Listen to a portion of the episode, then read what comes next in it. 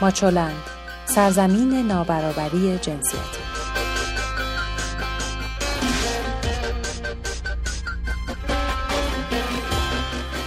سلام این 145 مین پادکست هفتگی ماچو نیوزه و شما به اخبار این هفته از 15 تا 21 آذر ماه 98 در حوزه زنان و برابری جنسیتی تهیه شده در ماچولند گوش می‌کنید این خبرها رو هر هفته در شبکه های اجتماعی ماچولند، کانال ماهواره توشه و رادیو رنگین کمان دنبال کنید. کانال ماهواره توشه امکان دسترسی شما به محتوای اینترنتی بدون اتصال به اینترنت رو مهیا می‌کنه. در شبکه های اجتماعی توشه رو با شناسه توشه اپ پیدا کنید. من سبا هستم و این سرخط خبرهای این هفته. رشد 19 درصدی بودجه امور زنان و خانواده در سال 99 نطق انتقادی و جنجال برانگیز پروانه سلحشوری در مجلس بیانیه نسرین ستوده از زندان دست از تهدید خانواده های قربانیان و بازداشت شده ها بردارید افزایش چهار برابری کودک همسری در ایران انتخاب جوانترین نخست وزیر زن جهان در فنلاند و حضور زنان ایرانی با لباس اسلامی در رقابت‌های بین‌المللی آکروباتیک ژیمناستیک. زهرا جواهریان یکی از معاونان مرکز امور زنان و خانواده ریاست جمهوری از رشد 19 درصدی بودجه امور زنان و خانواده در سال 99 خبر داد و گفت با توجه به شرایط اقتصادی فعلی کشور در اکثر موارد میزان بودجه در نظر گرفته شده. برای دستگاه ها همانند سال گذشته است. اما دولت برای معاونت امور زنان و خانواده در سال 99 بودجه 25 میلیارد تومانی را پیشنهاد کرده. مسومه ابتکار معاون زنان و خانواده رئیس جمهور هم گفت که سند ارتقای وضعیت زنان و خانواده با توجه به وضعیت بومی هر استان متفاوت از استانها تدوین می شود اما نگفت که این سندها چگونه بر وضعیت زنان تاثیر خواهد داشت. ولی یک بار دیگر وعده انتصاب زنان در سی درصد پست های مدیریتی رو داد که باید تا پایان دولت دوازدهم به نتیجه برسه. اما در مجلس شورای اسلامی نطق انتقادی پروانه سلحشوری جنجال برانگیز شد. سلحشوری که یک روز قبل از این نطق اعلام کرده بود در انتخابات مجلس یازدهم کاندید نخواهد شد گفت ما پاسخگوی مادران داغدار و پدران رنج کشیده که شرمسار فرزندانشان هستند باید باشیم. اگر خداوند و ملت اقتداری به ما داده این اقتدار نباید در جهت اعمال سلیقه خودمان باشد. سلحشوری این پرسش رو مطرح کرد که چه چیز در لایه های پنهان این جامعه و در سیاست و زمانه است که عموم مردم را مسترب، نابردبار و ناآرام کرده. نسرین ستوده وکیل دادگستری و مدافع حقوق بشر که همچنان به اتهام تبلیغ و تبانی علیه نظام در زندان است در بیانیه‌ای که با عنوان دادخواستی از زندان دست از تهدید خانواده های قربانیان و بازداشت شده ها بردارید. منتشر شد محروم بودن بازداشت شدگان از دسترسی به وکیل منتخب و خطر شکنجه جسمی و روحی آنان را گوشزد کرد و خواستار تحقیقات مستقل با حضور نمایندگان مردم و با نظارت سازمان ملل متحد و محاکمه آمران و عاملان کشدار آبان 98 شد. همین هفته پروین محمدی نایب رئیس اتحادیه آزاد کارگران ایران شنبه 16 آذر در دادسرای ناحیه یک کرج بازداشت و برای تحمل یک سال حبس به زندان کچویی این شهر منتقل شد. همزمان شعبه 26 دادگاه انقلاب تهران چهار عضو انجمن ندای زنان ایران را در مجموع به 16 سال و 8 ماه زندان محکوم کرد. اکرم نصیریان، ناهید شقاقی، اسرین دورکاله و مریم محمدی چهار زنی هستند که با چنین مجازاتی روبرو شدند. اجتماع و تبانی علیه امنیت کشور، تبلیغ علیه نظام و انجام عمل فعل حرام با مستاق بیهجابی اتهام های این افراد اعلام شده. در صورت تایید این حکم از سوی دادگاه تجدید نظر سه سال حبس تعزیری برای هر یک از این چهار فعال حقوق زنان قابل اجراست. رزوانه محمدی فعال حقوق زنان و دگرباشان توسط دادگاه انقلاب تهران به تحمل پنج سال حبس تعزیری محکوم شد. جلسه دادگاه او در تاریخ 11 آبان ماه در شعبه 28 دادگاه انقلاب تهران برگزار شده بود.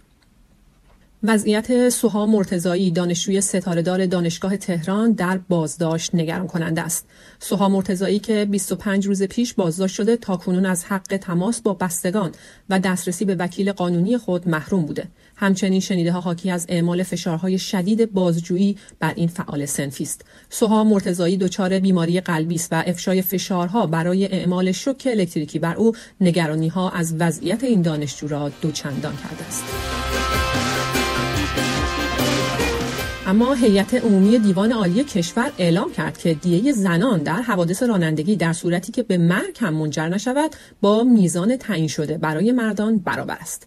بر این اساس صندوق تامین خسارت مالی نیز ملزم به پرداخت مابود تفاوت مبلغ دیه است. گفتنی است بر اساس قانون مجازات اسلامی ایران و مطابق فتوای بسیاری از فقهای اسلامی دیه زن نصف دیه مرد بوده.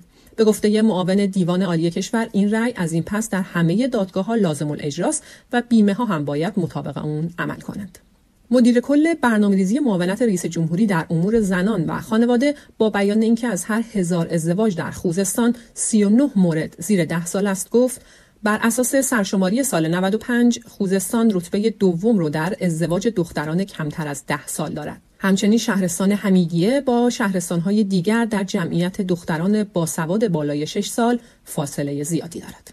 یک مقام ارشد در وزارت ورزش و جوانان در مورد افزایش چهار برابری کودک همسری در ایران هشدار داده و اون رو ناشی از افزایش وام ازدواج می‌دونه.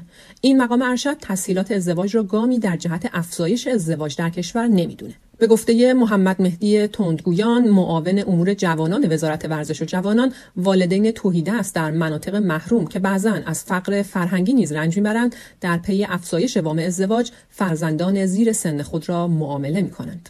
اما سری بزنیم به فنلاند فنلاند صاحب جوانترین نخست وزیر زن در جهان شد. سانا مارین 34 ساله در پارلمان فنلاند به عنوان جوانترین نخست وزیر فنلاند و جهان سوگند یاد کرد. او در ائتلافی میان چهار حزب در فنلاند به نخست وزیر رسید. رؤسای هر چهار حزب نیز زن هستند و سه نفر از این چهار نفر زیر چهل سال سن دارند.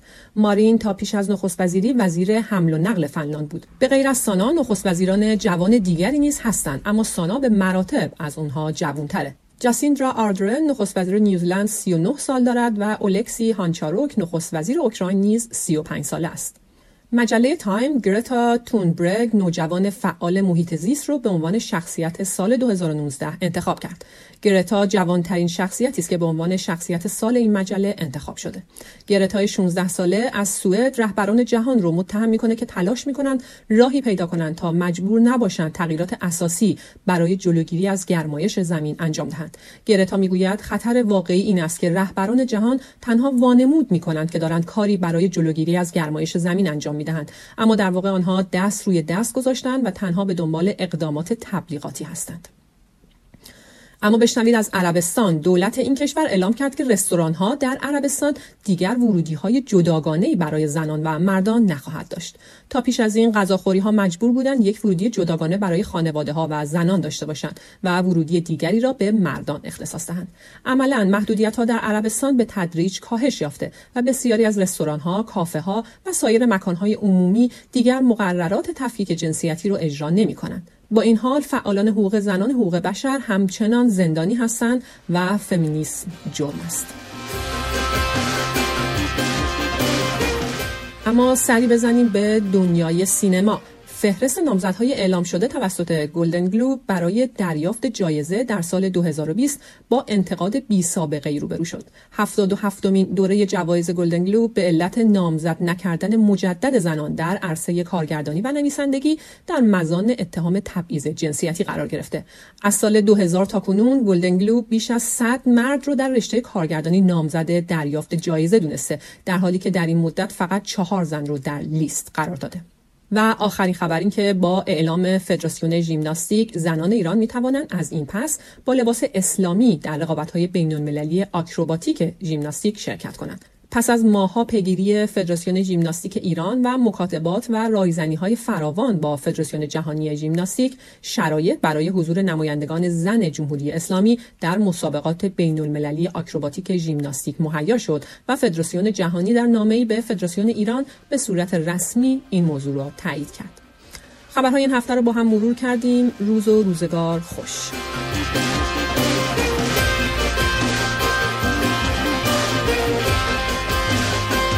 ویدیوها، مقاله ها و خبرنامه هفتگی ماچولن را در وبسایت ماچولن به آدرس ماچولن نقطه شبکه های اجتماعی یا کانال ماهواره توشه پیدا کنید.